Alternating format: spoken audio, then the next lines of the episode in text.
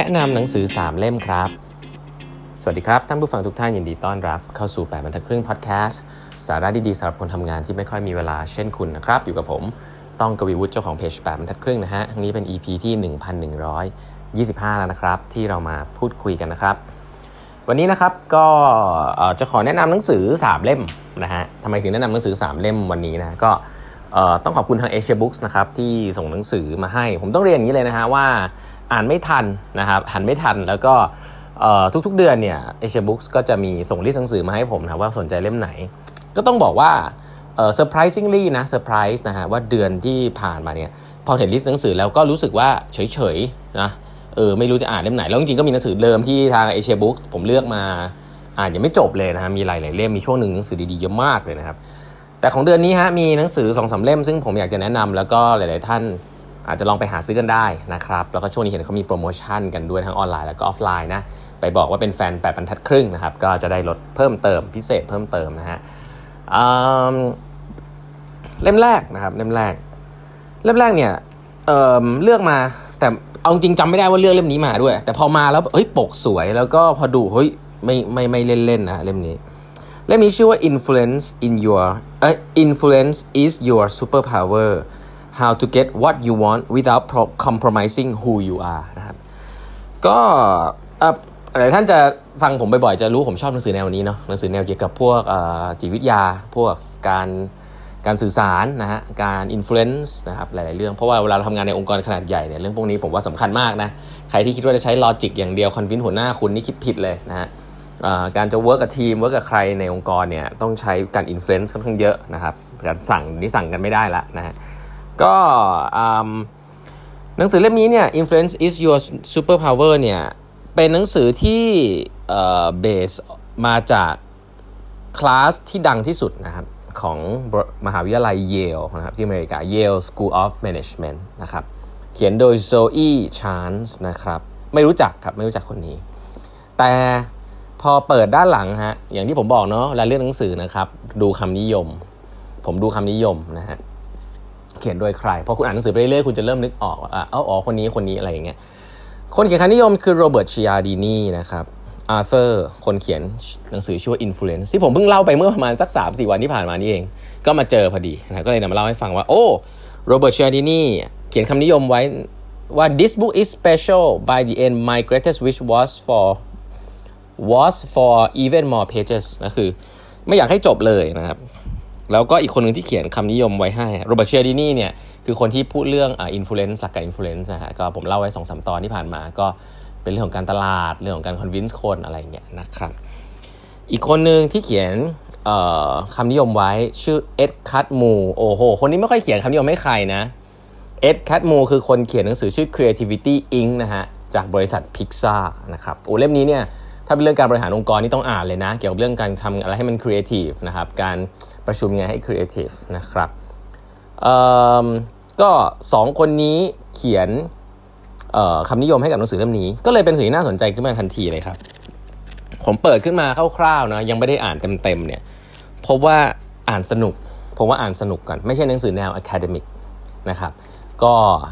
ก็คงไม่แปลกใจอ่ะพอเป็นอาจารย์แล้วก็อาจารย์สอนสนุกก็เลยเป็นคลาสอันดับหนึ่งของมหาวิทยาลัยเยลนะครับก็เลยแนะนำลองไปหาซื้อกันได้นะฮะน่าจะมีแล้วที่ Asia Books นะฮะ Influence is your superpower นะครับอันนี้เล่มแรกเล่มที่2นะฮะเล่มที่2เนี่ยผมพูดไปแล้วในไลฟ์แต่ผมก็ต้องขอพูดอีกทีเพราะเล่มนี้ผมเพิ่งอ่านจบไป เล่มนี้ไม่ได้เป็นเล่มใหม่มากนะครับ แต่เป็นเล่มที่ผมค้างไว้นานมากแหละ ต้องบอกว่าค้างไว้นานมาก แล้วเพิ่งอ่านจบไปใช้ความพยายามพอสมควร เพราะว่ามันค่อนข้าง academic แต่ผมชอบหนังสือแบบนี้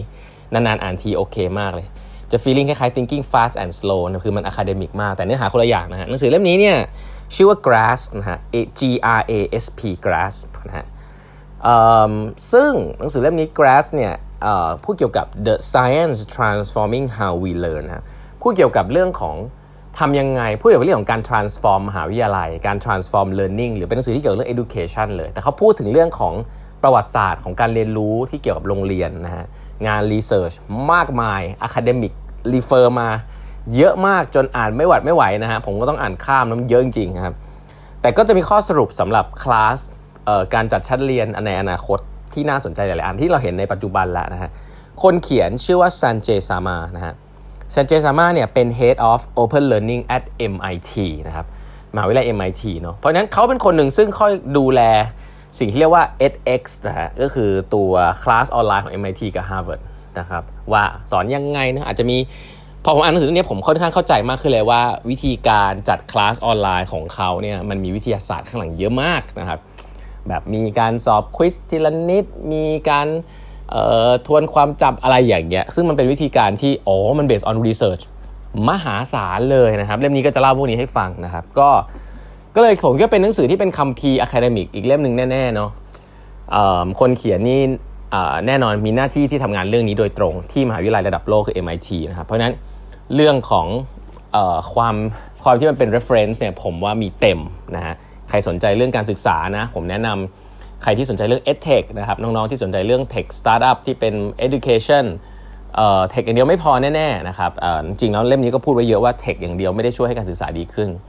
มันต้องมีเรื่องของจิตวิทยาอีกเยอะมากนะครับที่คุณต้องนำมาใส่และใช้เทคโนโลยีในการ enable มันนะครับก็อ่านยากใช้คำนี้เลยกันนะ อ่านยากนะครับ ก็เดี๋ยวไวๆนี้จะมาเล่าให้ฟังเป็นสรุปสั้นๆเนาะก็ว่ามี ทำยังไงให้เราสามารถที่จะทำให้คน ถ้าเป็นสำหรับผมเนี่ยคือทีมงานหรือนักเรียนเนี่ยสามารถที่จะเรียนรู้แล้วมัน effective ได้นะครับ ก็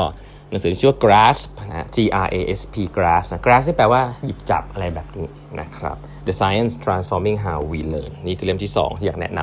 ำเล่มที่ 3 เช่นเดียวกันเล่มนี้เพิ่งได้มานะครับ แล้วก็คือหนังสือของคนคนนี้ต้องเรียนว่าอย่างนี้ฮะผมไม่ค่อยได้อ่านเนาะแต่เขาดังมากจริงนะฮะ แล้วก็หลังๆเนี่ยคนเอ่อต้องบอกว่าคนก็เริ่มจะรู้จักคนคนนี้มากขึ้นนะฮะก็เลยเอามา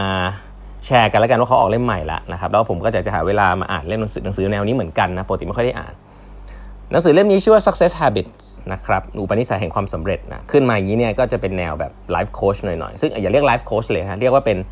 แนวแบบเกี่ยวกับเรื่องของความสำเร็จแล้วกันนะคนเขียนคือนโปเลียนฮิลนะฮะ ก็โด่งดังนะคนนี้หลังๆนี่เขียนหนังสือชื่อเคยเคยเขียนหนังสือชื่อ think and grow rich นะ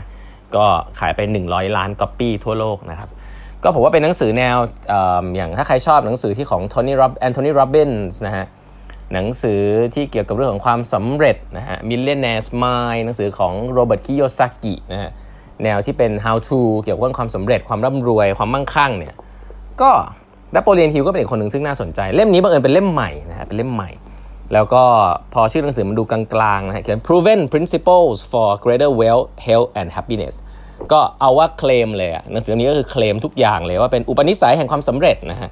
หนังสือแนวนี้เนี่ยผมคิดว่าถ้าออกมาถูกที่ถูกเวลาเนี่ยก็โด่งดังแน่นอน เพราะเรื่องพวกนี้มันทัชออนเพนพอยต์คนมากนะครับ ก็ในแนะนำกันไว้แล้วกันเล่มใหม่ของนโปเลียนฮิลนะครับ The Success Habits ถ้าผมมีเวลาเนี่ย ผมก็จะเอามาเล่าให้ฟังนะผมเข้าใจว่าเล่มนี้เนี่ยไม่ได้เป็นเล่มใหม่มากอะนะเอาใหม่ แต่ว่าเป็นเล่มที่เขาเรียกว่าเอามาเอามาเรียบเรียงใหม่ละกันนะครับ ออกมาเมื่อปี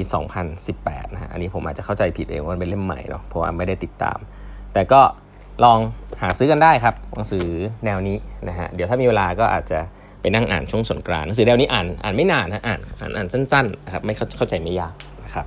อ่าวันนี้แนะนำหนังสือประมาณนี้ละกันนะฮะก็ถ้าได้มีโอกาสไปแวะเวียนซื้อหนังสือก็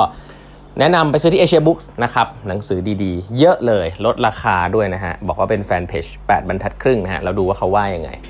เดี๋ยวน่าจะได้ลดราคากันนะครับ วันนี้เวลาหมดแล้วนะครับ ฝากกด subscribe แปมทัดครึ่ง podcast นะฮะ แล้วพบใหม่พรุ่งนี้นะครับ สวัสดีครับ